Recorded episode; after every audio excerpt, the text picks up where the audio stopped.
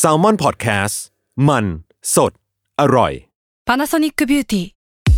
มากกว่าเครื่องเป่าผมด้วยนาโนอี เทคโนโลยีล่าสุดที่จะเปลี่ยนทุกประสบการณ์ที่คุณเคยมีนาโนอีมอยส์เจอร์พลัสเพิ่มความชุ่มชื้นให้เส้นผมหลังใช้งานมากขึ้นถึง 18 เท่า พร้อมชะลอการเฟดของสีผมสำหรับคนชอบทำสีผม ดูแลความชุ่มชื้นทั้งเส้นผม หนังศีรษะและผิวคุณ Panasonic NA0J มีเทคโนโลยีนาโนอีที่ care only you SC Asset Presents Home Planet จักรวาลบ้านเรา สำรวจเรื่องบ้านจากไลฟ์สไตล์ต่างดวง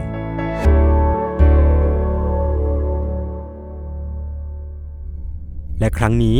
เราเดินทางไปสำรวจดาว Untitled Case กัน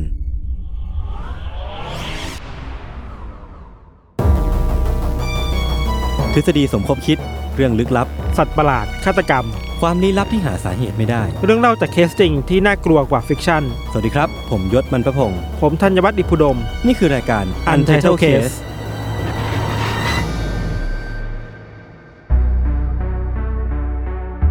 สวัสดีครับ ยินดีต้อนรับเข้าสู่รายการ Untitled Case ครับผม วันนี้ครับ วันนี้มาอยู่ในสถานที่มัน แปลกไหมวะ แปลกแปลกแปลกคือถ้าสมมติว่าใครฟังพอดแคสต์อยู่เนี้ยผมอ่าแนะนำว่าให้เปิดเข้ามาดู YouTube เพราะว่าอ่าวันนี้เรามาในรูปแบบของ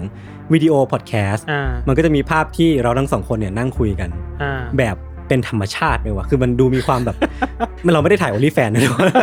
เรามาเล่าเรื่องปกติแหละอยู่ใน Untitled Case ตอนปกติแหละครับ แต่ว่าวันเนี้ยเรามาอยู่ในสถานที่ที่พิเศษก็คืออมที่บ้านในโครงการของอืม Verve รามคำแหงวงแหวนนะครับอืมซึ่งก็เป็นโครงการของ SC Asset อ่านี่คือ งานโฆษณาเขาจ้างเรามานี่ผมหย่อนเลยนี่ผมพี่พี่ต้องทักเลย คืออันเนี้ยเราเรามีสปอนเซอร์แล้วหลังจากที่ครับเรา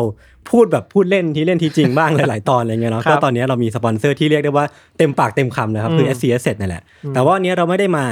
ขายบ้านให้เขาแบบตรงไปตรงมา แต่ว่าครับเรามาขายแบบมีคอนเทนต์ก็คืออาอยู่ภายใต้แคมเปญที่ชื่อว่า Home Planet ครับคือภาษาไทยคือจักรวาลบ้านเราคือแคมเปญเนี้ยมันยิ่งใหญ่ยังไง คือมันจะเป็นแคมเปญที่รวบรวมเอารายการทั้ง 7 รายการของ Salmon Podcast นี่แหละอืมอืมซึ่ง ผมไม่ถามพี่เลยว่ามีรายการอะไรบ้างจำไม่ได้เออเออคือมันเป็นรายการที่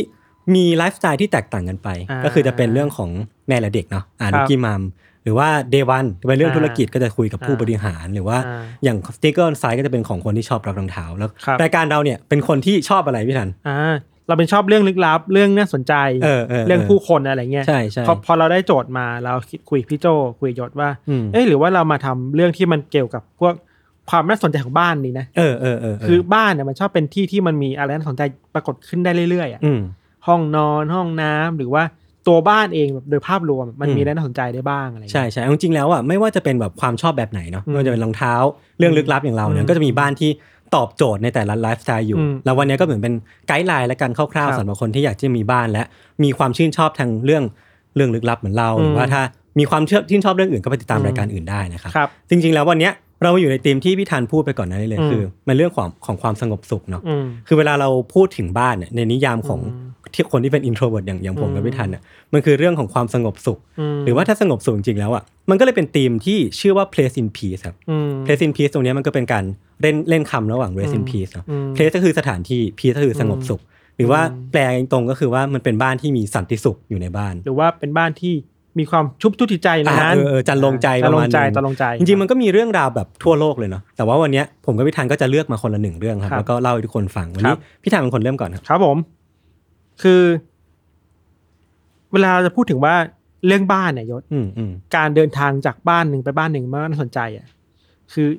หรือแม้แต่การที่เราตามหาบ้านที่เราต้องการอะอืม เราคิดว่าสตอรี่แบบเนี้ยมันเกิดขึ้นกับใครก็ได้เว้ยอืมอืมการตามหาบ้านที่มันจะเป็นที่ชุบทุกจิตใจที่ยึดเหนี่ยวที่เยียวยาจิตใจเราอะไรเงี้ยครับ มันมีคนคนหนึ่งที่เป็นคนดังในระดับโลกครับ แล้วก็หลายคนอาจจะเข้าใจเขาในเชิงผลงานอะอืมแต่จริงๆแล้วสตอรี่ชีวิตเขามันก็มีเรื่องเกี่ยวกับบ้านน่าสนใจเหมือนกันอืมคือวันนี้เราเลือกเรื่องของเป็นนักจิตวิเคราะห์คนหนึ่งชื่อดังของโลกมา ชื่อว่าซิกมันฟรอยด์อืมดูน่ารู้จักเลยเนาะก็ ดังประมาณนึงอะไรอย่าเงี้ยถามเขาแล้วกันว่าเขาทำอะไรบ้างเดี๋ยวเดี๋ยวคนจะรู้ว่าผมไม่รู้จริงฟรอยด์เป็นนักจิตวิเคราะห์ครับ ที่เป็นคนเสนอทฤษฎีที่คนทั่วโลกยอมรับอะอืมอืมเช่นการมีอีโก้อ่าซูเปอร์อ่าอีโก้มี id อะไรเงี้ยเนาะอืมแต่วันนี้เราจะมาพูดถึงเรื่องชีวิตเขาเป็นหลัก เออเออผมไม่เคยรู้มาก่อนเลยว่าเนอะเขาเป็นชีวิตส่วนตัวเขาเป็นยังไงบ้างครับ คือฟรอยด์นะครับเขาเกิดในครอบครัวชนชั้นกลางชาวยิวอืมเมื่อปี 1856 ในออสเตรียครับ โดยพ่อเขาอะชื่อว่าจาคอบฟลอยด์อืมแม่ชื่ออามารีนาทันสันส่วนไซมอนฟลอยด์นะครับ เกิดมาในยุคที่สังคมรอบตัวเขาอะมันมันกำลังเปลี่ยนแปลงไปอย่างรวดเร็วอะอ่าเปลี่ยนแปลงในแง่ที่ว่าเศรษฐกิจครับจากแบบหนึ่งไปสู่อีกแบบหนึ่งครอบครัวอีกแบบหนึ่งไปสู่อีกแบบหนึ่งอืมอะไรครับ ถึงแม้ว่าฟลอยด์จะอยู่ในครอบครัวที่เป็นชนชั้นกลางอะแต่ว่าธุรกิจการค้าของเขาอะ มันก็ไม่ได้แปลว่ามันจะดีมากนักอะอืมก็ต้องต่อสู้ก็ต้องท้าทายดิ้นรนกับสภาพเศรษฐกิจที่มันเปลี่ยนแปลงไปเนาะจนทำให้พ่อของฟรอยด์ครับ เขาต้องย้ายถิ่นฐานไปที่อื่นอะคือฟรอยด์เป็นคนที่ต้องย้ายบ้านตั้งแต่เด็กตั้งแต่เด็กๆตอนสี่ขวบอะเออเขาจะว่าจากในจักรวรรดิออสเตรเลียที่เขาย้ายมา เขาย้ายมาอยู่ที่เวียนนาอืมสังคมในเวียนนาที่ฟรอยด์เติบโตมา มันแปลกไปจากเดิมอะคือที่แปลกไปจากเดิมคือ มันเป็นสังคมที่มันถูกลายล้อมด้วยความยากจนอืความเหลื่อมล้ำการดิ้นรนทางเศรษฐกิจที่มันแบบโหดมากๆอะอืมครับเออสภาพมันไม่ได้ง่ายแบบเดิมแล้วอะครับอืมแต่ถึงอย่างนั้นนะครับ ฟลอยด์ในวัยเด็กอะเขาก็เป็นเด็กที่ถูกปลูกฝังมาให้รักการอ่านอะอ่าชอบการเรียนหนังสือ ชอบการเข้าห้องสมุดอืมชอบอ่านหนังสือนู่นนี่นั่นเนาะเราเข้าใจว่าเป็นสาเหตุหนึ่งที่พ่อแม่ของฟรอยด์พยายามทำให้ฟรอยด์เป็นคนแบบเนี้ยอ่า คือให้เติบโตไปอยู่ในสังคมที่ดีอะปลุกปั้นมาเออมีการศึกษาที่ดีไว้ก่อนนะครับ แล้วตัวพ่อแม่ของฟรอยด์เองก็มักจะอ่านหนังสือให้กับฟรอยด์ฟังตั้งแต่ตอนเด็กๆเนี่ยอืมอืมอืมทำให้เป็นคนนี้มีนิสัยรักหนังสือครับตั้งแต่ตอนนั้นนะครับ พอเขาเข้าไปอยู่ที่โรงเรียนเนี่ย ฟรอยด์ก็กลายเป็นนักเรียนที่ทำคะแนนได้ดีมากๆ แบบเป็น top ของห้องเนี่ยอ่าคือเป็นเด็กเรียนเก่งมากๆอยู่แล้วนะครับ ในช่วงที่อยู่ในโรงเรียนอะ ฟลอยด์ในตอนอายุสิบเจ็ดปีอะอืมอืมเขาก็เริ่มค้นพบตัวเองว่าตัวเองเนี่ยชอบสนใจเรื่องการแพทย์มากๆเลอืมยอืมคือดีเนาะเป็นคนที่รู้ตัวตั้งแต่เด็กๆอะเออเออสิบเจ็ดก็คือโอ้โหก็ก็เร็วเหมือนกันเออนะเร็วเหมือนกันเออเขาเลยตัดสินใจเข้าไปเรียนต่อในมหาลัยด้านการแพทย์ ชื่อว่า University of Vienna ครับครับเราว่าหนึ่งในนิสัยที่ฟลอยด์มีตั้งแต่เด็กๆอะอืมคือการตั้งคำถามกับความรู้ตัวเองอะอ่าฮะไปอ่านหนังสือมาตั้งคำถามกับความรู้ตัวเอง หรือว่าอ่านเล่มนี้มา ไปตั้งคำถามกับเล่มก่อนอะโอ้โหสุดยอดสุดยอดมากเราว่าเป็นนิสัยที่มันเป็นรากฐานของการเป็นนักจิตวิทยาหรือนักวิทยาศาสตร์อะจริงจริงคิดแบบมีสมมติฐานออกไปตามหาคำตอบมันนะครับ แล้วก็เป็นนิสัยที่ทำให้เขาเป็นนักวิชาการที่ยิ่งใหญ่ในอนาคตได้อะครับอะไรแบบเนี้ยเนาะอืมหลังจากที่เรียนจบจากโรงเรียนมาแล้วครับ ฟลอยด์ก็เข้ามาทำงานในสถาบันด้านการแพทย์ ด้านประสาทวิทยาอืมอืมในวัย 26 ปีเนี่ย ฟรอยด์ก็เจอกับผู้หญิงคนหนึ่งชื่อว่ามาธาเบอร์เน่ครับ คุณเบอร์เน่กับฟรอยด์เนี่ยรักกันมาก อืม แต่งงานกันอยู่ด้วยกัน แล้วก็อยู่บ้านเดียวกันครับ ในช่วงเวลาหลังจากที่ฟรอยด์พบกับเบอร์เน่นะครับฟรอยด์รู้ว่าฟรอยด์รักเธอมากๆรักเบอร์เน่มากๆเว้ยอืมแล้วตั้งใจจะมีครอบครัวที่ดีด้วยกันน่ะแต่งงานมีชีวิตที่ดีมีบ้านที่ดีด้วยกันน่ะฟรอยด์เลยทำงานอย่างหนักมากอะยศอืมคือเพื่อพิสูจน์ตัวเองอะว่าเฮ้ยเขาก็คู่ควรกับเบอร์เน่นะ อ่าฮะ เช่น สมมติเป็นนักวิชาการก็จะไปเขียน paper เยอะอ่า ให้ได้รางวัลๆลงวิจัยให้ได้เยอะๆๆหรือว่าทำงานเก็บเงินได้เยอะครับๆคือปัจจัยทั้งด้านชื่อเสียงและเงินน่ะมันสำคัญต่อการมีบ้านและก็มีครอบครัวในเวลานั้นน่ะอืมหนึ่งในงานวิจัยที่ฟรอยด์สนใจมากคือเรื่องโคเคนเว้ยอืมถ้าสนใจมากคือเออฟรอยด์จริงจังกับการศึกษาเรื่องโคเคนมากๆอะอือฮึคือในเวลานั้นน่ะสังคมในออสเตรียเขาค่อนข้างมองโคเคนในด้านลบแหละ จริงๆ ตอนนี้ก็ยังด้านลบอยู่นะเออไม่ต้องตอนนั้นหรอกเออ แต่ว่าฟลอยด์มองมันในประโยชน์ของด้านการแพทย์มากกว่าอ่า ว่าโคเคนมันเอามารักษาคนที่มีปัญหาด้านจิตจิตวิทยาเรื่อคงระดับจิตใจยังไงได้บ้างอะนะครับอืมแต่ว่า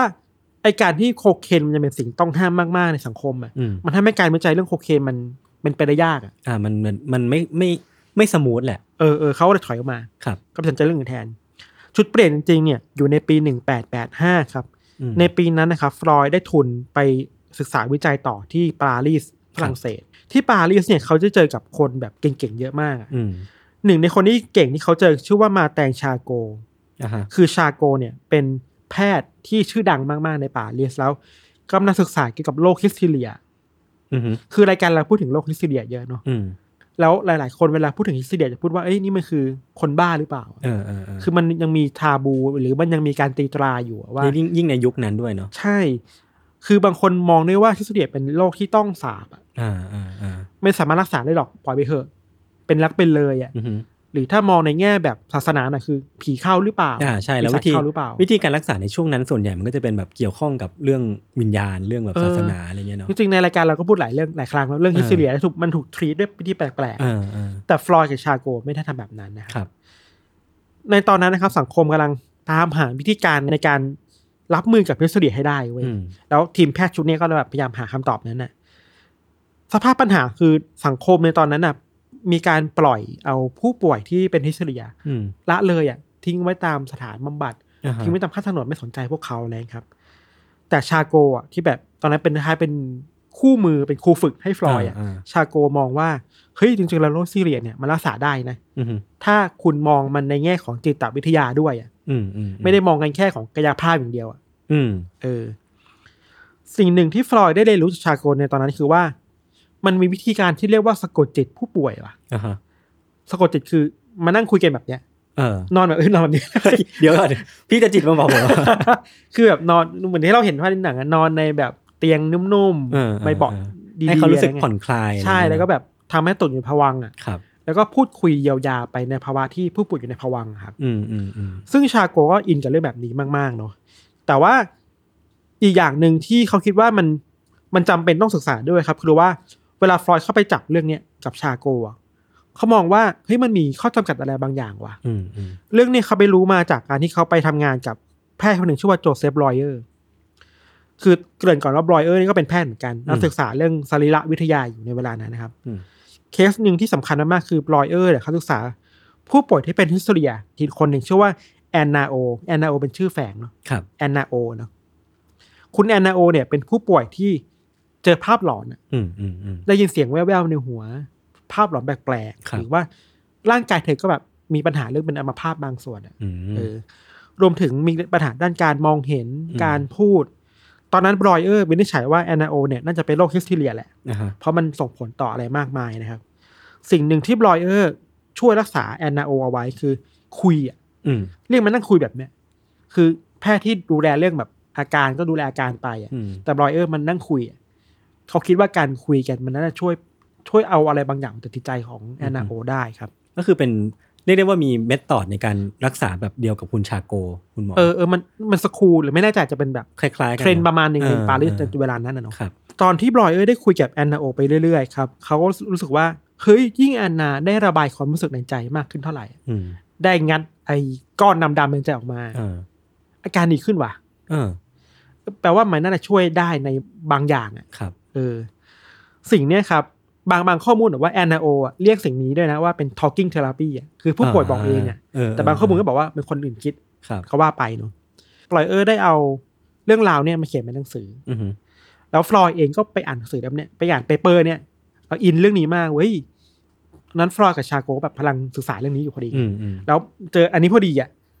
ฟลอยเลย in กับเรื่องการบำบัดแบบ talking therapy มากๆอะเอออยากเอาไปต่อยอด อยากเอาไปประยุกต์ใช้ครับ พอเวลามันผ่านมาในถึงปีหนึ่งแปดแปดหกเนี่ยฟลอยก็เริ่มเอาวิธีของบรอยเออร์ไอ้ talking therapy เนี่ยมาประยุกต์ใช้กับผู้ป่วยตัวเองอืมเอออย่างไรก็ตามอะสิ่งที่ฟลอยได้ค้นพบคือว่าเฮ้ยวิธีการแบบเนี้ยมันอาจจะช่วยเยียวยาคนได้นะครับ แต่ในอีกแง่หนึ่งอะมันมีความเสี่ยงว่ะ อืม เสียงยังไงอะคือ ในตอนที่ผู้ป่วยอยู่ในภวังค์อะอ่าฮะ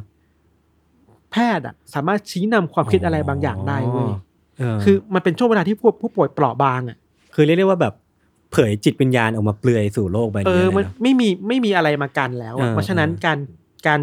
ถูกนำพาไปในทิศทางไหนที่แพทย์ต้องการอะอือฮึมันเกิดขึ้นได้ไง เพราะฉะนั้นดุลยพินิษของแพทย์มันแบบสำสำคัญมากจรรยาบรรณอะไรอย่างเงี้ยระยะห่างความสัมพันธ์ระหว่างเออแพทย์กับเออผู้ป่วยมันสำคัญมากฟรอยด์รู้เรื่องนี้มาจากเรื่องนี้ครับครับ สิ่งหนึ่งที่ฟรอยด์คิดไว้เหมือนกันคือ โอเค เมื่อมีปัญหานี้ เราต้องไม่อินวอลฟเข้าไปในความสัมพันธ์กับผู้ป่วยมากเกินไปอืมแต่ว่าต้องมีรักษาระยะห่างกำลังดีอือฮึเพื่อไม่ให้ผู้ป่วยแบบไปในทิศทางที่เขาไม่ต้องการนะครับอืมอืมอืมฟรอยด์เลยเรียนรู้จุดบกพร่อง เรียนรู้ช่องโหว่อะไรบางอย่าง มาปรับใช้ของวิธีการตัวเองไว้ยอืมคือรู้แล้วบรอยเออร์มีวิธีการแบบปัญหาแบบเนี้ยครับไม่ใช่อาจจะไม่เรียกว่าปัญหาจะเป็นช่องโหว่อะอ่าอ่าก็เรียนรู้และปรับใช้มาเรื่อยๆครับฟรอยด์เลยคิดค้นวิธีการใหม่ ชื่อว่า free association อือฮึภาษาไทยเรียกง่าย ๆ ว่าการเชื่อมโยงเสรี แล้วก็ตรงตรงไปตรงมา ตรงมาตรงมามากๆ คือ ปล่อยให้ผู้ป่วยได้คุยแบบเสรีอะอ่าอยากพูดอะไรก็พูดอะครับแล้วตัวแพทย์อะ เข้าไปเกี่ยวข้องให้น้อยที่สุดอะอ่า ก็คือลด involvement ให้ได้มากที่สุด เออ คือเข้าไป involve กับผู้ป่วยให้น้อยสุดมแต่ว่าแค่ชักนำแค่ชวนคุยในบางเรื่องอะอืมแล้วปล่อยเขาพูดไปอะไรอืเงี้ยมอืมฟลอยด์ทำแบบนี้พอเขาได้คุยกับผู้ป่วยในแบบ free association มากขึ้นเรื่อยๆ ครับอืมเขาเริ่มรู้แล้วว่าเฮ้ยอะไรที่ควรทำไม่ควรทำแล้วมันดีต่อผู้ป่วยยังไงบ้างอะ หลังจากที่บ่มเพาะวิธีการแบบนี้มาเรื่อยๆครับฟลอยก็เอาสิ่งเนี้ยครับไปใช้กับอพาร์ตเมนต์อ่าฮะแบบคลินิกตัวเองอะอย่างจริงๆจังๆ แบบ official แล้วเว้ยอ่าคือหลังทดลองมานานอะไรเงี้ยครับในตอนนั้นนะฟลอยเริ่มเปิดบ้านตัวเองในอพาร์ตเมนต์น่ะให้มันเป็นคลินิกครับและเราไปดูสารคดีมาอพาร์ตเมนต์แห่งนี้มีอยู่จริงๆนะยศอ่าฮะคืออพาร์ตเมนต์แห่งเนี้ยฟลอยย้ายไปอยู่ในปีหนึ่งแปดเก้าหนึ่ง บ้านหลังนี้อยู่ในบ้านเลขที่สิบเก้าถนนเบอร์แกสในกรุงเวียนนาเรียบร้อยซื้อหวยแล้ว คือวันนี้ยังเป็นมีเป็น museum อยู่เลยอะอ๋อคือทุกคนสามารถเดินเข้าไปดูได้ว่าฟลอยเคยทำงานที่ไหนยังไงผมกำลังจะถามบ้เลยว่ามันยังอยู่ถึงปัจจุบันนี้ใช่ไหมอยู่อยู่อยู่ดีไซน์ของบ้านน่ะ สวยมากครับ คือดูไปทางสะอาดเรียบง่ายดูคลาสสิกอะอือฮึตรงนี้นี่คือสำคัญมากเลยเว้ยคือว่า ด้วยงานที่ฟลอยด์ทำอะครับ มันเกี่ยวข้องกับ จิตใจที่บอบช้ำของผู้ป่วยอืเนาะมอืมบางคนถูก abuse มาถูกละเมิดมา หรือว่ามีปมในใจที่ถูกความรุนแรงในวัยเด็กมาอะไรเงี้ยอืมเพราะฉะนั้นการมาพบนักจิตวิทยาในวันนั้นน่ะมันเป็นเรื่องน่าอายเว้ย อ่าอ่าก็เข้าใจได้ในเออในยุคคือเวลานั้นนะนะสังคมมันยังมองว่าไอ้เรื่องเนี้ยการป่วยเนี่ยเป็นเรื่องน่าอายอืมหรือเป็นอืมต้องห้ามพูดอะ เพราะฉะนั้นฟลอยด์เลยออกแบบบ้าน หรือออกแบบคลินิกให้เขาแบบ มันดูเป็นมิตรมากที่สุดอะ อ่า ดูไม่ลึกลับน่ากลัวเกินไปอะเออเขาก็ก็ดีนะแสดงว่ามันเป็นการแบบออกแบบมาจาก user experience จริงๆอะเออเออเออคือฟลอยด์น่าจะคุยกับผู้ป่วยมันเยอะแหละครับแล้วรู้ว่าเขาต้องการอะไรอะอืมเออ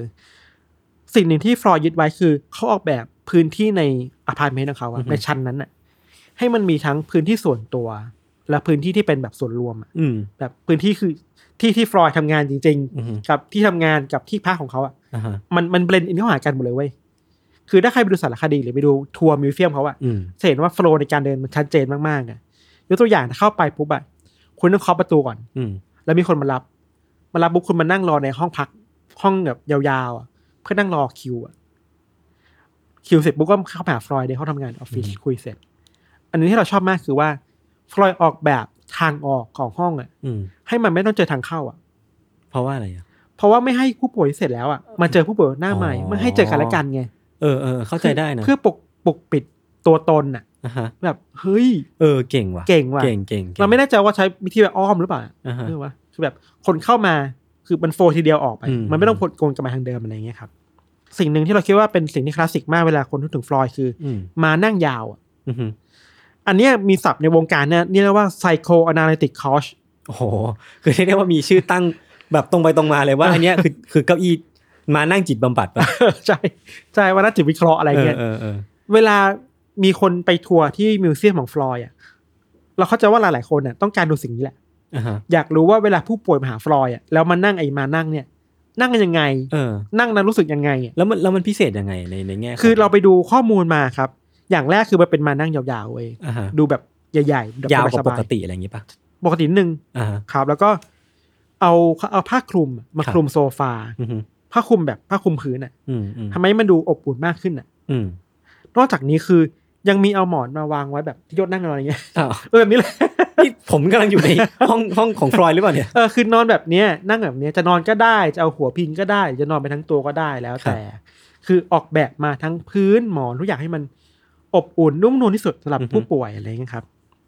แล้วทำให้ผู้ป่วยรู้สึกว่าตัวเองเอ้ย พร้อมแล้วที่จะแบบ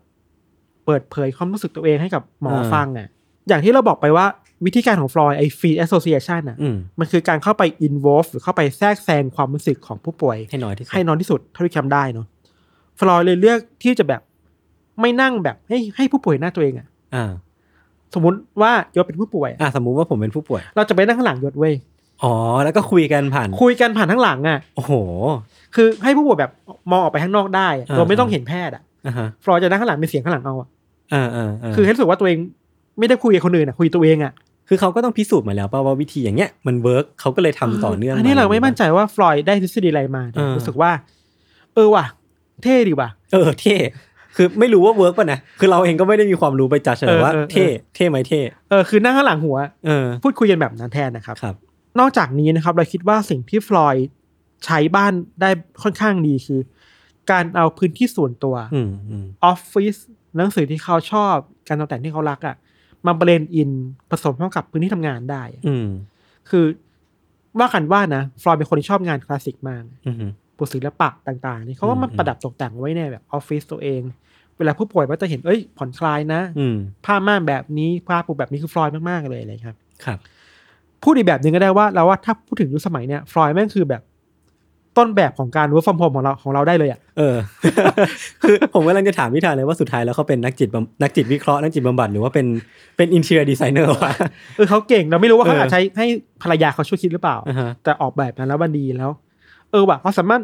balance ในระหว่างที่ทำงานกับที่ส่วนตัวมคือดีกับเราตอนนี้แน่ๆเราอยู่บ้านแล้วก็แบบทำไม่ได้อะเออเราเราแบบโห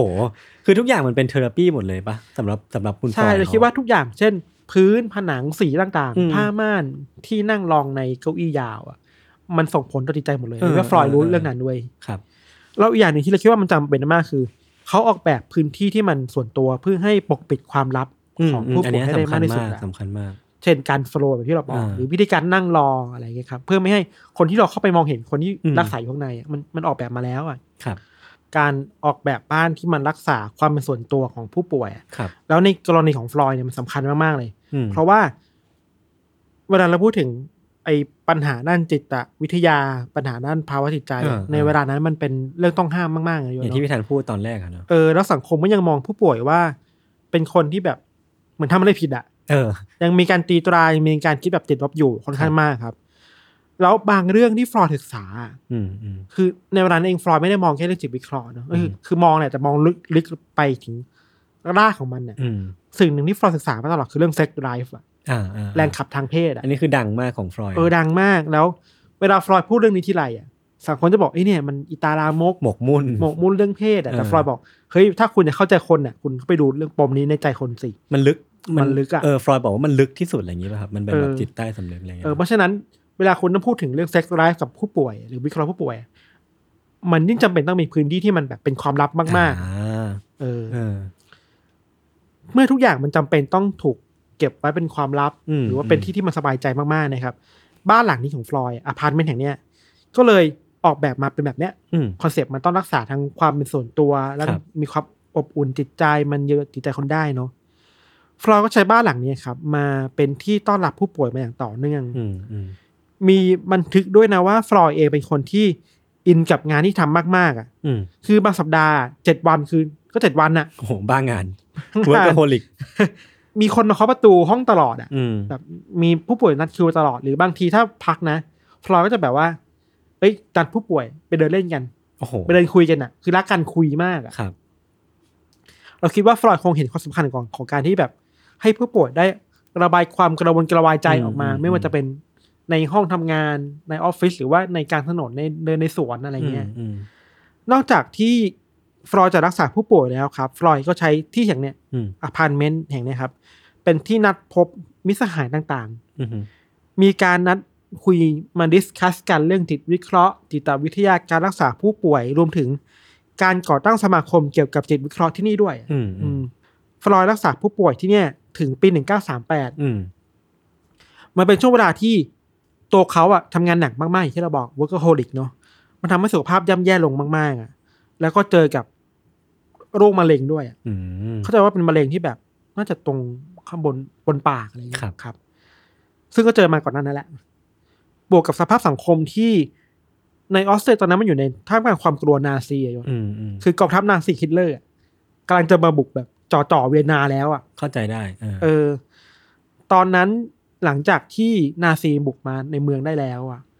มันครองอำนาจในออสเตรียได้แล้ว ได้เวียนนาได้แล้วครับ งานวิชาการของฟลอยด์หลายชิ้นน่ะถูกเผาเลยนะอืมคือนาซีมองว่าเฮ้ยสิ่งที่คุณทำมันไม่ใช่อะอ่ามัมันหมกมุ่นกับเรื่องเพศอะครับเผาเลยอะเผาหนังสือ อืมแบบส่งคนมันกดดันที่ห้องของฟลอยด์มาตลอดอะไรเงี้ยครับ รวมถึงการพยายามเล่นงานเขาเพราะฟลอยด์เป็นคนที่มีเชื้อสายยิวด้วยอ่าครับ ซึ่งมีความเสี่ยงมากนะที่คนเป็น เชื้อสายยิวตอนนั้นถูกจับเข้าแบบไข้กักกันอะอืมของนาซีอือะมดังนั้นตัวฟลอยด์แล้วก็ภรรยาแล้วลูกๆครับ เขาก็เลยตัดสินใจว่าจะหนีออกจากเวียนนาอืมเมื่อเดือนมิถุนายนปี1938ครับฟลอยด์ก็เก็บของ เก็บข้าวเก็บของต่างๆ ย้ายไปอยู่ที่ลอนดอนประเทศอังกฤษอืมการย้ายบ้านครั้งเนี้ยถึงแม้ฟลอยด์จะกลัวนาซีมากๆนะอืมแต่เขาคิดถึงผู้ป่วยด้วยทำไงดีนะอืมอืมคือถ้าจะย้ายไปอยู่อังกฤษเนี่ย ก็อยากจะรักษาคนเนี่ยเออ สิ่งหนึ่งที่ฟลอยด์เอาไปด้วยอะคือเก้าอี้ยาวอันนั้นอะอ๋อเก้าอี้เป็นเอกลักษณ์ของเขาเออคือแบบเฟอร์นิเจอร์เอาไปด้วยอะเออเราคิดว่าเฮ้ยแปลว่าฟลอยด์ในหัวมีแต่การแบบช่วยเหลือผู้ป่วยจริงๆนะมีแต่งานมีแต่แบบคืองานคือชีวิตของเขาการช่วยเหลือผู้ป่วยคืออมชีวิตของเขาไปแล้วอะอืเนาะมจนถึงตอนนี้ครับ ถ้ายศไปพิพิธภัณฑ์ที่เป็นอพาร์ตเมนต์เก่าห้องเก่าของฟลอยด์อะอือฮึเขาจะเว้นว่างที่ตรงนั้นไว้นะที่เป็นอะเก้าอี้ยาวอ๋อเพราะเก้าอี้มันไปอยู่ที่ ลอนดอนที่เออย้ายไปฟลบ้านใหม่เอไว้ด้วยนะแล้ว เออ แล้วเข้าใจว่าพิพิธภัณฑ์ตั้งใจให้เป็นแบบนี้ให้รู้ว่าเฮ้ยมันเคยมีประวัติศาสตร์ดำมืดอยู่นะอ่าโอเค ที่นาซีมันกดดันทำให้คนเสียแบบนักจิตวิเคราะห์เบอร์หนึ่งของโลกในเวลานั้นไปอะเออเออแล้วเก้าอี้มันหายไปเพราะว่านาซีมันทำให้เขาว่าต้องหนีไปอะไรอย่างอืเงี้ยมครับหลังจากที่ฟลอยด์ย้ายไปที่อังกฤษที่ลอนดอนแล้วครับอือฮึเขาก็ออกแบบบ้านใหม่ ที่สำคัญคือมันจะเป็นบ้านที่เขาเป็นที่ทำงานด้วยอะอืม ก็คือยังมีคนที่มามาเคาะประตูบ้านก็คืออีหรอบเดิมแหละอีหรอบก็เดิมกลับไปทำงานหนักอิเหมือยู่อนเดิม อินอยู่เหมือนเดิมในเรื่องจิตวิเคราะห์ในการเยียวยาผู้ป่วยครับ อือฮึทุกวันนี้โซฟาตัวตัวเก่งของเขาอะอืมก็อยู่ที่บ้านนี้นะ อ๋อบ้านใหม่ที่อังกฤษเนี่ยครับ ครับ บ้านใหม่ของฟลอยด์อะที่อืม ฟลอยด์ย้ายไปอยู่ที่ลอนดอนเนาะอยู่ที่บ้านเลขที่ยี่สิบ Maresfield Gardens อืมโดยบ้านพักของฟลอยด์เนี่ยฟลอยด์ตั้งใจว่าใช้ชีวิตวัยชราที่นี่แหละ อืม แล้วก็บ้านเราไปเห็นบ้านมาในวิดีโออะคือแบบอืมหน้าบ้านเป็นสวนอะเป็นบ้านแบบไม่ใหญ่มากบ้านแบบชั้นสองชั้นมั้งนะเล็ก ๆ อะไรเงี้ยแบบเฮ้ยถ้ามีบ้านในฝันคือ ขนาดนั้นเลยเหรออบอุ่นแบบนั้นสำหรับคนที่แบบวัยชราแล้วอะไรอเงี้ยายกครับดูอะผมอยากเห็นเออนอกจากนี้แหละครับ ในห้องรักษาของฟลอยด์อะเขาก็ตกแต่งให้มันดูอบอุ่นอะมัน worry free อะอืมคือ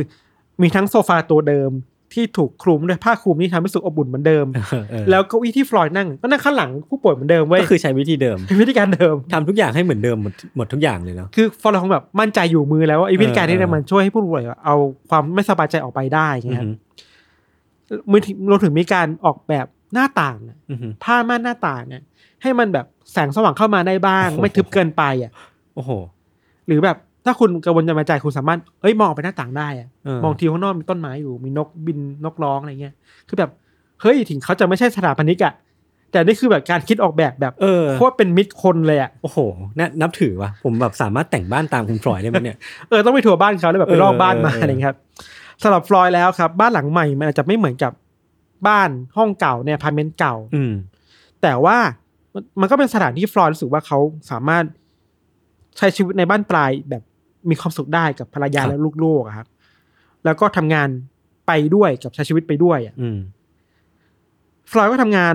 ที่บ้านหลังนี้มาตลอดนะครับทั่วบั้นปลายเขาอะ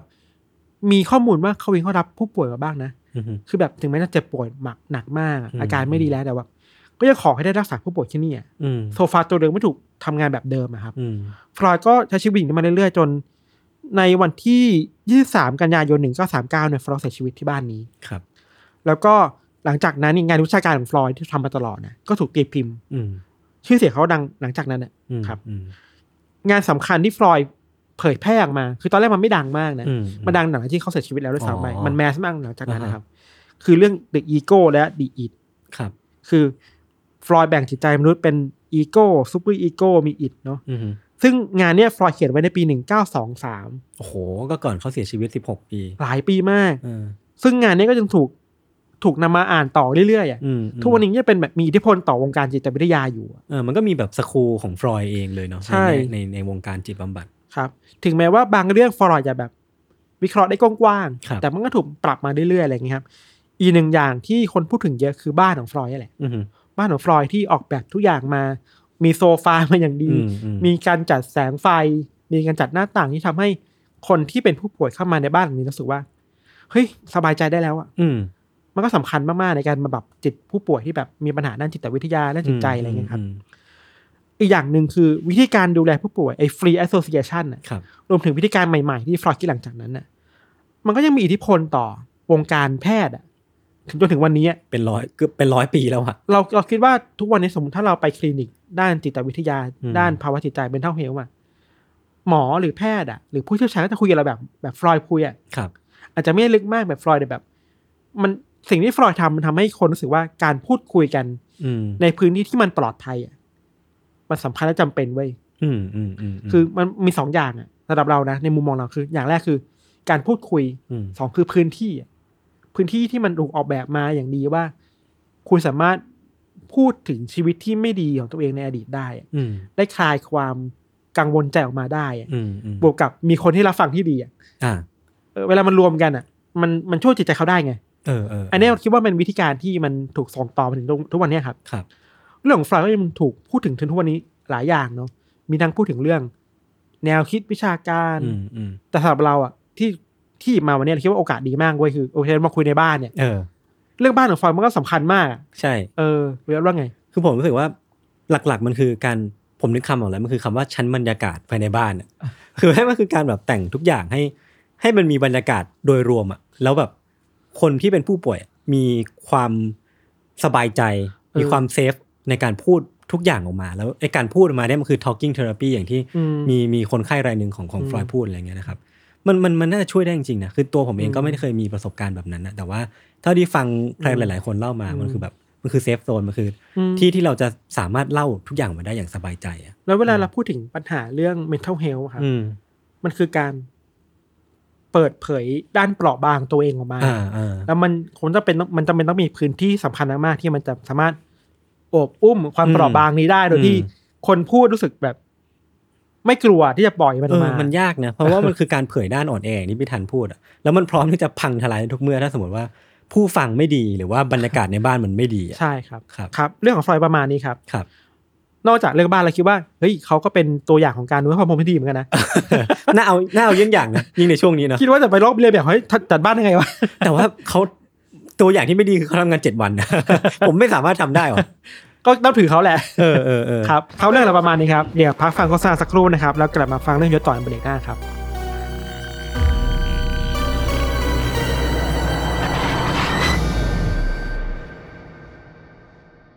โอเค เดี๋ยว เบรกกันแป๊บหนึ่งก่อนแล้วกันพักเบรกแป๊บขอยืดตัวก่อน พอพักฟังโฆษณาสักครู่เนี่ยโฆษณาที่เราจะเล่าเนี่ยก็ต้องเป็นโฆษณาของ s อ s ครับคือจริงๆเรื่องเรื่อง worry free ของของที่พี่ทันเล่าไปอะอืมมันไม่ได้เป็นเป็น service ที่มีลอยๆนะอืมคือมันจะเป็นมีบริการรองรับของของ s อ s อยู่ด้วยอืมเหมือนกัน มันเป็นรู้ใจ subscription อืมคือถ้าสมมติว่าเราเราเป็น subscriber ของรู้ใจ subscription เนี่ยครับแล้วมันมันมันทำอะไรได้มคือถ้าสมมติว่าตอนเนี้ยพี่ทันทำบางอย่างตกไปอะม แล้วมันเละเทะแบบบ้านมันพังหมดเลยนี่อะคุณจะด่าผมเปล่าอ่าผมผมเดาว่าพี่จะต้องทำเนี่ยนะคือถ้าสมมติว่าพี่ทำอย่างนั้นอะอ่าถ้าพี่เป็นสมาชิกของรู้ใจคลับ หรือว่าอืม subscribe ตัวรู้ใจอยู่เนี่ยอืมเขาก็จะมีแม่บ้านมีคนที่อืมคอยทำความสะอาดมีอ่าบริการต่างๆนานามาช่วยดูแลพี่ตรงนี้ คือเหมือนกับ subscribe หนัง แต่ว่าเออ subscribe บริการอ่าใช่ที่เขาจะมีช่ให้เราใช่ใช่ใช่อ่าจริงๆมันไม่ได้มีแค่แม่บ้านมันรู้สึกอืมเมื่อกี้เหมือนลูกค้า SC Asset เล่าให้ฟังว่ามันมีทั้งแบบช่าง มีทั้งอ่าแม่บ้านมีทั้ง service ต่างๆนานาที่เราต้องการให้บ้านของเราอะ มีการดูแล เออก็ตัวเราเองก็ worry free ได้ เออเออเออ keyword ก็คือ worry free คือยิ่งยิ่งเราเป็นคนกังวลเยอะอะ คือครับชีวิตเราไม่เคย smooth อะแบบทำทุกอย่างมันตกทุกอย่างหมดอะอ่า คือสมมติว่าเรามีมีบริการตรงเนี้ยหรือว่าเป็น subscription ตรงเนี้ยก็ก็น่าจะเป็นเรื่องดีเนาะ ครับ ครับจริงๆก็ประมาณนี้เนาะรู้ใจครับ อืม แล้วก็เรื่องของพี่ทัน แต่ว่าเดี๋ยวก็กลับมาฟังเรื่องผมในเบรกหน้านะครับ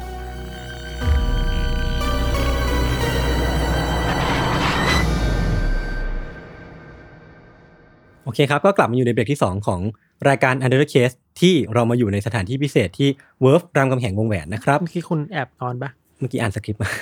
นิดหน่อยอ่านนิดหน่อยมันมีมันมีช่วงเชื่อม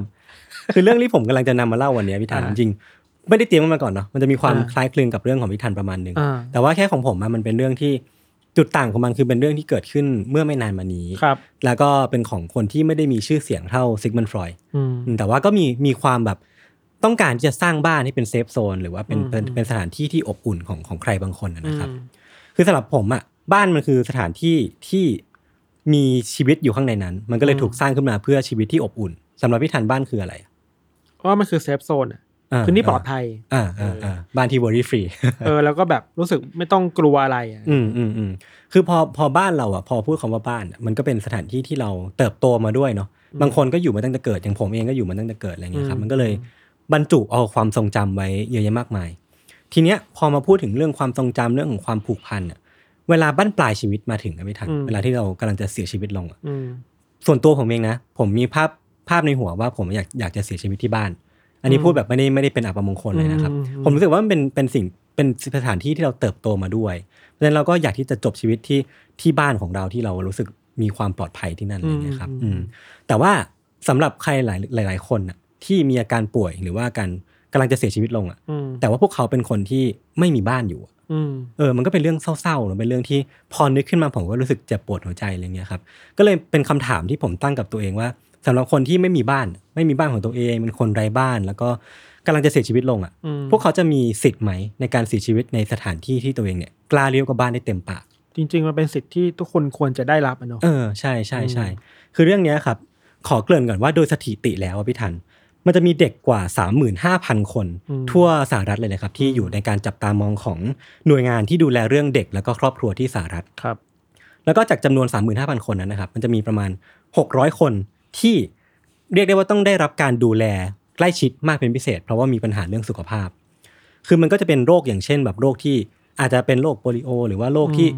บกพร่องแต่กำเนิด แล้วก็ทำให้พวกเขาเนี่ยอยู่ในช่วงที่น่าจะเสียชีวิตตั้งแต่ยังไม่ถึงแบบยังไม่ทันได้เป็นวัยรุ่นอะไรอย่างนี้นะครับ คือเด็กเหล่านี้ต้องการดูแลเป็นพิเศษ เพราะว่าอาการป่วยของพวกเขาทำให้ แน่นอนว่าการถูกรับไปเลี้ยงดูอะคือพวกเขาเป็นเด็กกำพร้าด้วยเนาะอืมการถูกรับไปเลี้ยงดู แล้วก็มี condition ตรงนี้อยู่อะอืมไม่งเป็นเรื่องยากมากเลย เออคืออมส่วนใหญ่เลยเวลาเราเราพูดถึงคนที่ครอบครัวที่ต้องการอุปอุปถัมภ์เด็กไปเลี้ยงนะครับครับเขาก็ต้องการเด็กที่แข็งแรงเนาะเด็กที่สามารถนำไปเลี้ยงดูและเติบโตมาเป็นคนที่วัยรุ่นที่แข็งแรงอืมมีสุขภาพดีอะไรเงี้ยครับอืมพอเราพูดถึงเด็กเหล่าเนี้ยที่มีสุขภาพที่ไม่ดีอะอ่าการที่จะ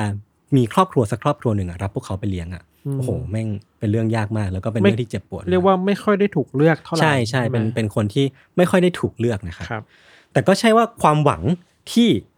เด็กพวกเนี้ยจะได้มีสิ่งที่เรียกว่าบ้านเป็นของตัวเองอะครับ มันก็ใช่ว่าจะริบหรี่สัทีเดียวอืมเรื่องที่ผมนำมาเล่าในวันนี้เป็นเรื่องราวของชายคนหนึ่งครับที่เปิดบ้านของตัวเอง ให้เหล่าเด็กกำพร้าเหล่าเนี้ยที่ป่วยเป็นโรคที่ เป็นโรคระยะสุดท้ายอะครับอืมได้เข้ามาอาศัยอยู่ แล้วก็ได้มีสถานที่ที่พวกเขาเนี่ยเรียกได้เต็มปากว่าเป็นบ้านนะนะครับ ซึ่งชายคนเนี้ยเป็นเพียงไม่กี่คนที่หน่วยงานที่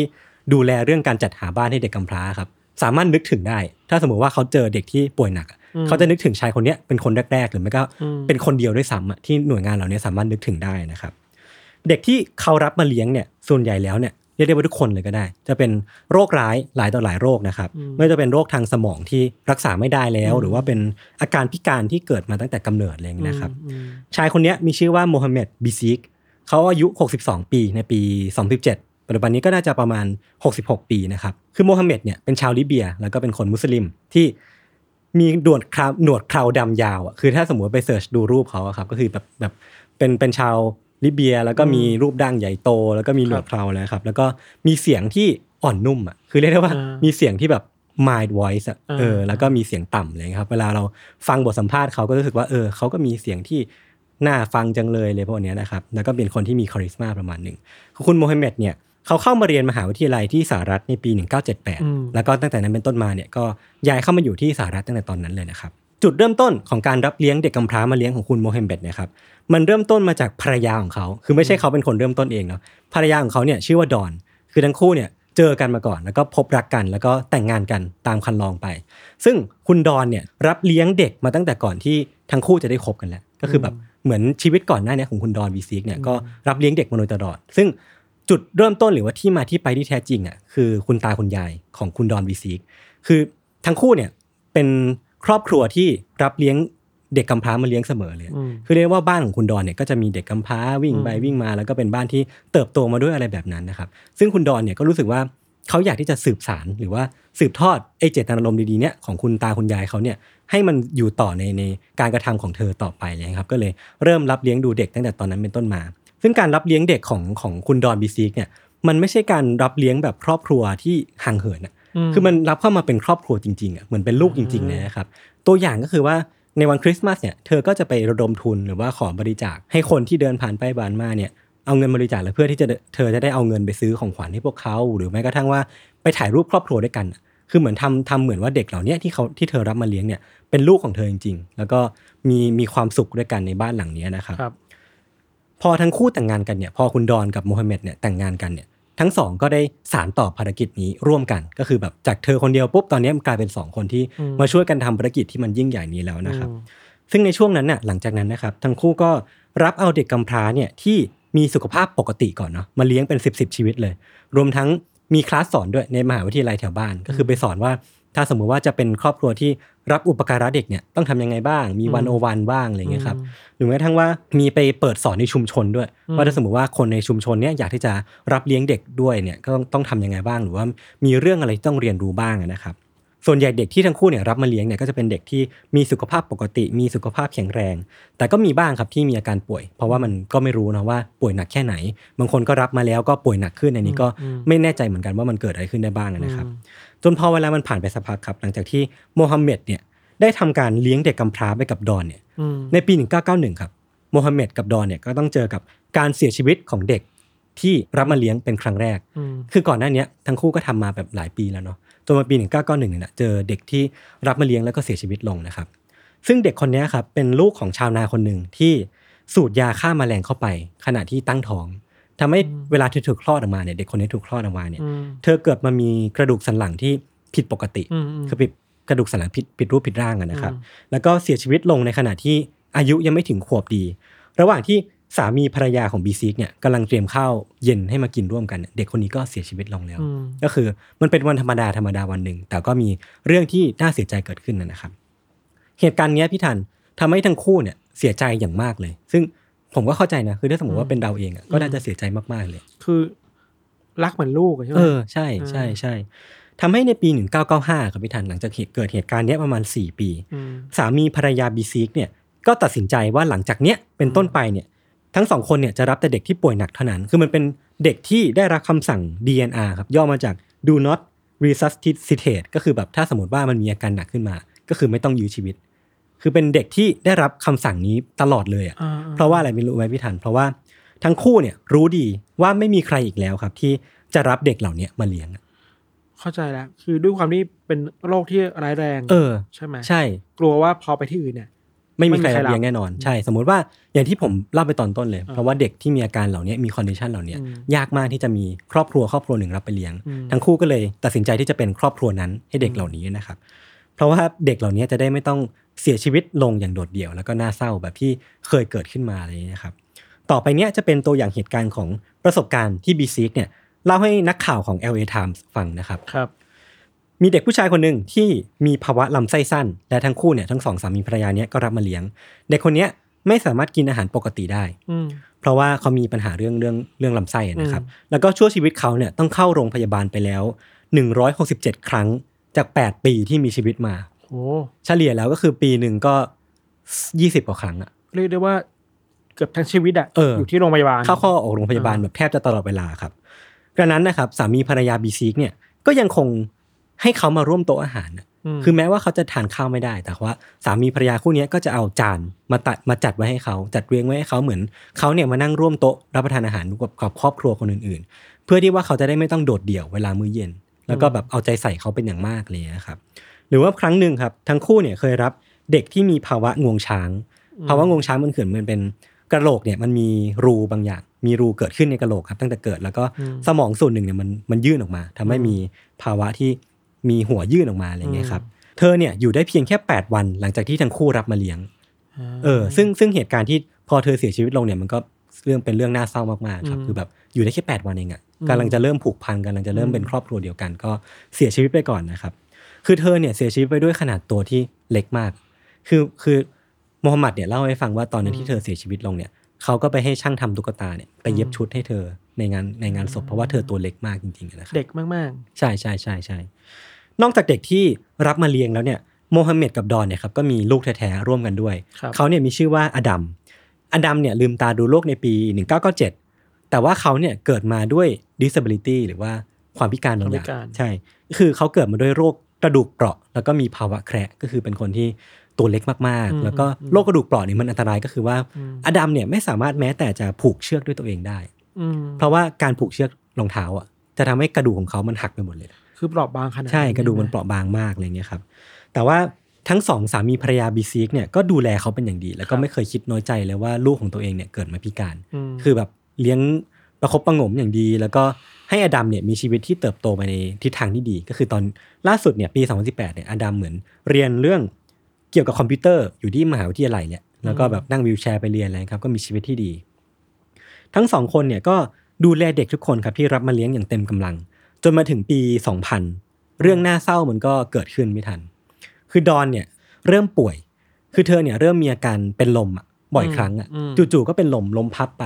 มเออ พอเป็นลมอย่างเงี้ย โดยที่ ตอนนั้นก็ยังไม่ทราบสาเหตุนะครับฮุนดอนก็เลยไม่กล้าที่จะออกจากบ้าน เพราะว่าไม่รู้ว่าจะไปเป็นลมตอนไหนมเออ ก็เลยไม่กล้าออกจากบ้าน แล้วพอไม่ได้กลับไม่ได้ออกจากบ้าน มีอาการป่วย ความเครียดมันสะสมมาพี่ทันอืมพอความเครียดมันสะสมเนี่ยทั้งคู่เนี่ยทั้งสองสามีภรรยาเนี้ก็มีเรื่องของการทะเลาะเบาะแวงทะเลาะเบาะแวงเกิดขึ้นบ่อยครั้งมากขึ้นเรื่อยๆมากขึ้นเรื่อยๆจนทั้งสองเนี่ยเลิกกัน ปีกว่าต่อมาครับหลังจากที่ทั้งคู่เนี่ยเลิกกันเนี่ย ดอนก็เสียชีวิตและจากโลกนี้ไปด้วยอาการป่วยของเธอนะครับอืม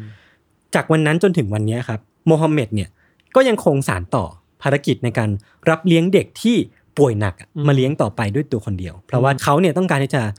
สานต่อเจตนารมณ์ของภรรยา และเขาก็ตั้งมั่นกับตัวเองว่าจะทำเรื่องเนี้ยให้ดีที่สุดต่อไป เพราะว่ามันเป็นไม่ใช่แค่คนเดียวแหละคือเขาต้องรับสืบทอดของภรรยาของเขามาด้วยนะครับ จากข่าวล่าสุดที่อัปเดตในปี 2017 เนี่ย โมฮัมเหม็ดเนี่ยมีอายุ 62 ปีกำลังรับเลี้ยงเด็กคนหนึ่งอยู่ครับอืมเด็กคนเนี้ยมีอายุ 6 ปี แล้วก็ป่วยเป็นภาวะงวงช้าง อย่างที่ผมได้เล่าไปก่อนหน้านี้เลยเป็น condition ที่พิเศษมากๆ แล้วก็อันตรายมากๆนะครับคือเธอเนี่ยมีภาวะตาบอดแล้วก็หูหนวก แล้วก็ที่แย่กว่านั้นคือ คือเธอเนี่ยเป็นลมเป็นกิจวัตรประจำวันเลยคือวันหนึ่งจะต้องเป็นลมแบบไม่รู้กี่ครั้งต่อกี่ครั้งนะครับอืมแล้วก็แขนขาทั้งสองข้างของเธอเนี่ย เป็นอัมพาต คือเธอไม่สามารถช่วยเหลือตัวเองได้เลย แล้วก็โมฮัมเหม็ดต้องเสียสละเวลาทั้งวันของเขาเนี่ยในการดูแลเด็กคนนี้อืมเหมือนกับว่า ต้องการดูแลให้ดีที่สุดเท่าที่ใช่ทำได้เนาะใช่เพราะว่าใช่ใช่ด้วยการยุดบอกเปราะบางมากอันตรายมากอืมอืมอืมนั่นทำให้โมฮัมเหม็ดนะครับ ที่รับเธอมาเลี้ยงตั้งแต่อายุหนึ่งเดือนน่ะครับต้องดูแลเธอทั้งวี่วันอย่างที่ผมบอกเลย ทั้งยามหลับยามตื่นเนาะถึงแม้ว่าเขาเนี่ยจะรู้ว่าเด็กคนเนี้ยมองไม่เห็นเนาะผมจะไม่เปิดเผยชื่อเธอเนอะเพราะมันเป็นเรื่อง confidential คือเขารู้ก็รู้เต็มอกอะพี่ว่าเด็กคนเนี้ยมองไม่เห็นนะแต่ว่าเขาก็ยังเล่นกับเธอ คือเล่นหูเล่นตาพยายามทำท่าตลกให้ให้เธอยิ้มอะไรองพเงี้ยายามครับสื่อสารเออพยายามสื่อสาร หรือแม้กระทั่งว่าเธอเนี่ยไม่ได้ยินแน่นอนอะแต่เขาก็ยังจะพูดคุยเล่นกับเธออยู่เสมอครับคือแบบเอ้ยเป็นยังไงบ้าง วันนี้สบายดีไหม เพราะว่าเขาบอกกับสำนักข่าวไปถามซะว่า ยังไงก็ตามเด็กคนเนี้ยก็มีชีวิตเหมือนเด็กทั่วไปอะและเขาก็ต้องการทำให้เด็กคนเนี้ยมีชีวิตที่ปกติมากที่สุดเท่าที่มันจะเป็นไปได้นะครับ อืมอืม ตอนที่เด็กคนนี้อายุได้สองปีอะอาการของเธอก็เข้าขั้นย่ำแย่ มันแย่ถึงขนาดที่ว่าหมอเองอะก็ไม่รู้ว่าจะทำยังไงให้อาการมันดีขึ้นแล้ว แล้วก็รู้สึกว่าน่าจะพูดประมาณว่าเออปล่อยให้มันเป็นไปตามอืมยถากรรมปล่อยให้มันเป็นแบบตามวัฏจักรของชีวิตอะไรเงี้ยครับอืมแต่เธอเนี่ยก็ยังอยู่มาถึงตอนที่เธออายุได้หกขวบได้ในปี 2017 เนี่ยนะครับครับสาเหตุหลักที่ทำให้เธออยู่มาถึงตอนนี้ได้ ก็คือโมฮัมเหม็ดอืม ที่คอยดูแล คอยประคบประหงมคอยอืมเป็นพ่อให้กับเธอเป็นครอบครัวให้กับเธอ แล้วก็เป็นบ้านให้กับเธอ เรียกว่าเป็นผู้ปกครองที่ดี ใช่ใช่ใช่ใช่คือแม้ว่าเด็กคนนี้ครับ จะต้องใส่ท่อให้อาหาร แล้วก็ใส่ท่อให้ยามากกว่า 22 ชั่วโมงต่อวันก็คือเกือบทั้งวันแล้วอะครับ แต่เธอก็มีบางโมเมนต์ที่เธออารมณ์ดี แล้วก็ร้องออกมา อยากให้อุ้มอะอยากให้ใครบางคนอุ้มเธอขึ้นอะไรอย่างเงี้ยครับอืมเมื่อนั้นนะครับ เมื่อเธอร้องออกมาเนี่ยโมฮัมเหม็ดก็จะอยู่ตรงนั้น แล้วก็คอยอุ้มเธอขึ้นมา เพื่อตอบสนองออบโอบรับอารมณ์ที่เธอต้องการที่จะมีใครสักคนเนี่ยโอบรับเธอไว้นะครับ ถึงแม้ว่าจะไม่สามารถพูดได้เต็มปากไม่ทันว่าเด็กคนนี้มีชีวิตที่ดี เพราะว่าด้วยอาการป่วยมันค่อนข้างหนักหนานะครับ แต่ว่าเธอก็ยังมีโมเมนต์ที่เธอมีความสุขได้เหมือนเด็กทั่วไป เพราะว่าโมฮัมเหม็ดอืมครับ แต่ว่าข่าวร้ายอะพี่ธานมันก็มาถึงในปี 2019 ที่ผ่านมา เด็กคนนี้ก็เสียชีวิตลง ก่อนหน้าจะถึงวันเกิด ปีที่ 9 อะเพียงแค่ 2 วันเท่านั้นเองมก็คือเธอมีอายุยืนกว่าที่หมอเนี่ยคาดไว้เกือบ 7 ปีครับก็ถือว่ายาวนานมากนะครับ ซึ่งการเลี้ยงดูเด็กที่พิเศษเหล่านี้ครับต้องเสียสละอย่างมากอะอืมอย่างที่ผมกับพี่ธันน่าจะนึกภาพออกแล้วก็คุณผู้ฟังอืมน่าจะนึกภาพออกอืมนะครับ แม้ว่ามูฮัมหมัดเนี่ยจะได้เงินในการเลี้ยงดูอะประมาณหนึ่งแต่มันก็ไม่ได้เยอะมากมายอะไร มันไม่ได้อาจจะไม่คุ้มค่า ก็ด้วยซ้ำอะกับการที่ต้องเข้าออกโรงพยาบาลเป็นประจำอะแล้วก็ต้องใช้ใช้เวลา แทบทั้งชีวิตอะในการดูแลเด็กเหล่านี้ครับ แล้วก็โมฮัมเหม็ดเนี่ยต้องคอยติดต่อคนนั้นคนนี้อยู่เรื่อยๆ จนแทบไม่มีเวลาไม่มีเวลาเป็นของตัวเอง คือเขาเองก็เป็นเป็นชาวมุสลิม แล้วก็ต้องมีภารกิจของของของศาสนาอยู่อะอืมอืมแต่ว่าเขาก็แทบจะไม่มีเวลาทำเพราะว่าต้องต้องดูแลเด็กพวกนี้อยู่อะนะครับอืมแล้วโมฮัมเหม็ดเองเนี่ยก็ยังต้องเผชิญกับความเจ็บปวดเมื่อเด็กเหล่านี้จากไปอีกอะมคือนึกออกไหมเวลาเรารับใครสักคนเข้ามาเป็นครอบครัวของเราอะ เวลานั้นที่เขาเสียชีวิตลงอะมันก็เหมือนครอบครัวคนหนึ่งอะเสียชีวิตไป เราไม่ได้เป็นแค่ ไม่ได้เจอแค่ครั้งเดียว ใช่ อยู่ด้วยกันอยู่ในบ้านเดียวกัน แล้วก็มีเด็กหลายคนที่เขาดูแลมาแล้ว อืมใช่ใช่ผูกพันมันเยอะอะเนาะใช่ครับ คือที่ผ่านมามิทันมูฮัมเหม็ดเนี่ยต้องฝังศพเด็กเหล่าเนี้ยที่มีการป่วยเนะครับ ด้วยมือตัวเองนะมากกว่าสิบคนแล้ว คือโหผมนึกภาพไม่ออกเหมือนกันว่าถ้าเป็นตัวเองจะต้องเผชิญกับความเจ็บปวดขนาดไหนคนเดียวแล้ก็เกินพอแล้วจริเองอๆความเจ็บปวดอะเนาะใช่ใช่ใช่ คือมูฮัมเหม็ดเนี่ยครับใช้ชีวิตอย่างเสียสละ แล้วก็เป็นบ้านให้เด็กๆ ผู้น่าสงสารเหล่านี้อย่างที่ไม่เคยปริปากบ่นเลยพี่ทันจนกระทั่งวันหนึ่งครับมีนักข่าวจาก LA Times นี่แหละที่ผมไปเอาข้อมูลมาเนี่ยครับเขาเดินทางเข้าไปพูดคุยกับโมฮัมเหม็ดเรื่องที่ที่ผ่านมาเนี่ยแหละว่าเขาเริ่มรับเลี้ยงเด็กเหล่านี้ได้ยังไงบ้างสาเหตุมันมีอะไรบ้างแล้วเขาก็เล่าออกมาอย่างหมดเปลือก ซึ่งการถ่ายทอดออกมาผ่านสำนักข่าวที่มันชื่อดังขนาดเนี้ยอืมทำให้เรื่องราวของโมฮัมเหม็ดเนี่ยครับถูกแพร่กระจายออกไปอย่างทั่วโลก หลังจากนั้นนะครับ มันก็มีความยิ่งใหญ่ขึ้นขึ้นมาเกิดขึ้นเหมือนเป็นสิ่งตอบแทนในเรื่องดีๆที่เขาทำให้ก็คือว่า มีคนคนหนึ่งที่ได้ยินเรื่องราวของโมฮัมเหม็ดบิซิกเนี่ยอาสาสร้างแคมเปญระดมเงินในเว็บไซต์ gofundme.com อืมเพื่อระดมเงินให้โมฮัมเหม็ดเนะครับสามารถนำเงินที่ได้เนี่ยไปพัฒนาคุณภาพชีวิตให้กับเด็กที่เขารับมาเลี้ยงในบ้านหลังนี้ หรือแม้กระทั่งว่าให้โมฮัมเหม็ดบิซิกเนี่ยได้มีเวลาในการไปใช้ชีวิตส่วนตัวบ้างเสียทีอะครับหลังจากที่เขาต้องเสียสละดูแลเด็กที่ ไม่มีครอบครัวเหล่านี้มาเป็นอืมมาเป็นเวลาแบบยี่สิบสามสิบปีที่ผ่านมาอะไรอย่างเหมือนเงี้ยคกัรับบว่าไม่ควรเป็นแค่เขาไม่ควรแบกรับมากเกินไปเออใช่แบกรับคนเดียวมานานมาก ใช่ใช่แล้วไอ้เนาะหลังจากนี้เขาก็ต้องเหมือนไม่ให้เขาต้องเดินทางอย่างโดดเดี่ยวอีกต่อไปเลยนะครับ คือยอดล่าสุดณปัจจุบันเนี้ยมันเกือบ8 0 0แสนดอลลาร์แล้วไม่ทัน คือที่ผมไปดูมานะครับ ก็ก็เยอะมากเลย แล้วก็น่าจะทำให้คุณภาพชีวิตเด็กที่โมฮัมเหม็ดเนี่ยรับมาเลี้ยงหลังจากเนี้ยมีคุณภาพชีวิตที่ดีแล้วก็มีครอบครัวที่อบอุ่นได้นะครับ อย่างไรก็ตามตั้งแต่ปี 2017 เป็นต้นมาเนี่ยโมฮัมเหม็ดบิซิกเองก็ป่วยเป็นโรคมะเร็งลำไส้ใหญ่ ซึ่งการป่วยของเขาเนี่ยทำให้เขาต้องไปหาหมอเพียงแค่ตัวคนเดียวพี่ทันอืมเพราะว่าภรรยาของเขาเองก็เสียชีวิตไปแล้วอืมอืมลูกของเขาที่ชื่อว่าอดัมก็เป็นผู้พิการแล้วก็ไม่สามารถไปกับเขาได้ แล้วตัวญาติของเขาเองอะก็อยู่ที่ลิเบียหมดเลยอืมทำให้เวลาที่เขาป่วยทำให้เขาแบบเจ็บปวดอะไรเงี้ยครับอืมเขาก็ต้องไปหาหมอเพียงคนเดียว ซึ่งไอ้โมเมนต์การไปหาหมอคนเดียวทั้งนี้ตัวเองเจ็บหนักอะอืมมันทำให้โมฮัมเหม็ดเนี่ย โดดเดี่ยวมากๆอะอืมคือเขารู้สึกว่ามันไม่มีใครอยู่เคียงข้างเขาเลยในยามเจ็บป่วย คือทั้งนั้นที่เขาก็อยู่เคียงข้างคนอื่นมาตลอดชีวิตอะไรอย่างเงี้ยครับมันเป็นความคิดน้อยใจที่มันเกิดขึ้นมาได้นะครับ แต่ว่าความโดดเดี่ยวเนี่ยที่มันเกิดขึ้นเนี่ยไม่ทัน มันกลับทำให้โมฮัมเหม็ดเนี่ยเข้าใจพวกเด็ก ๆ เหล่านี้มากขึ้นอะเข้าใจพวกเด็ก ๆ ที่เขารับมาเลี้ยงมากขึ้นว่า คือเหมือนก่อนหน้านี้ก่อนหน้าที่เด็กเหล่านี้จะได้มาอยู่ในบ้านเดียวกับโมฮัมเหม็ดนะครับ พวกเขาก็ต้องเคยโดดเดี่ยวมาก่อน ต้องเคยป่วยหนักมาก่อน ซึ่งไอ้ความเจ็บปวดทางร่างกาย มันต้องย่อมส่งผลต่อจิตใจ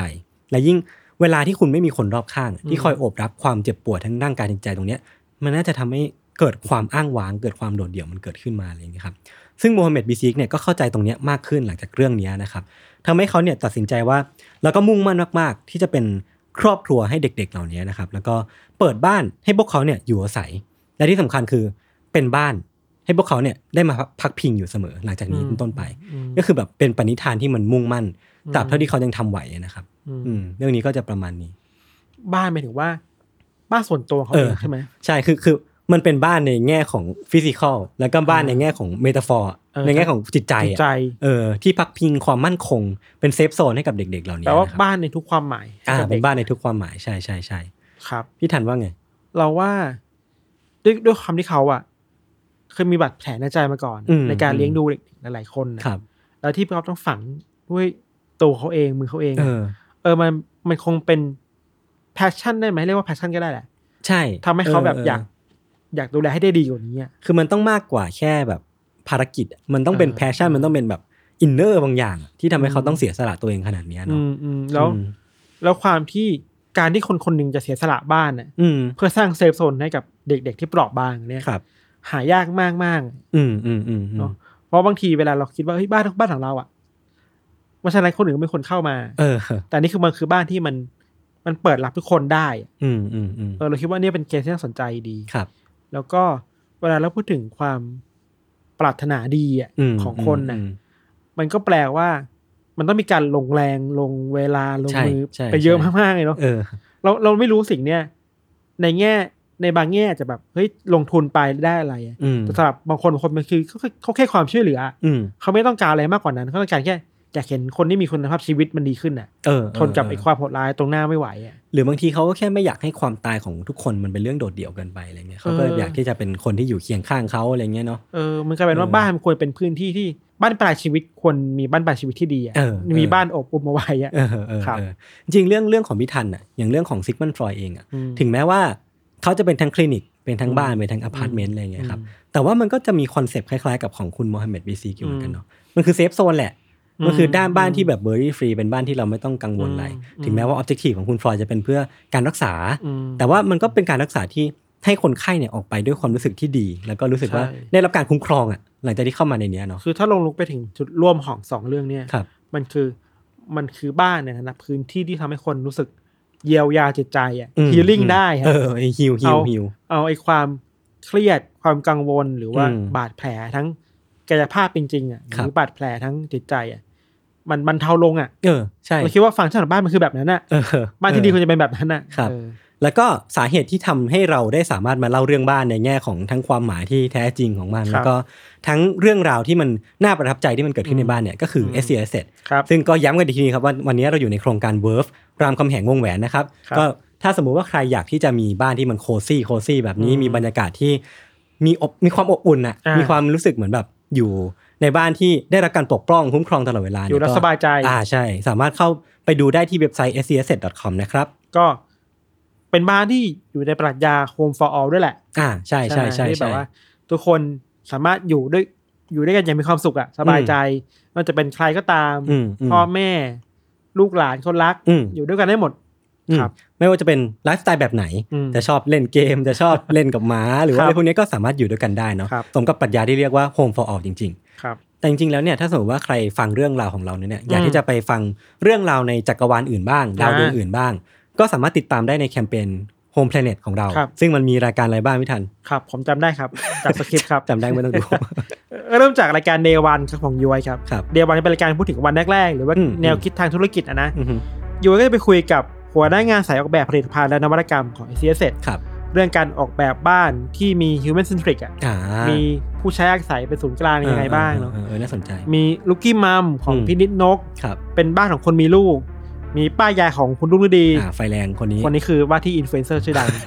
เขาจะพูดถึงบ้านที่เป็นบ้านของ first jobber อะอ่าาเออแบบ first jobber อยากมีบ้านทำอะไรได้บ้างครับอะไรเงี้ย แล้วก็มี t e l e of Love อืมของหมอปีและพี่ออมอืมซึ่งรายการนี้เป็นรายการเรื่องความรักอืมก็เป็นบ้านของคนที่เป็นคู่รักกันอ่าอ่าอะไรเงี้ยครับ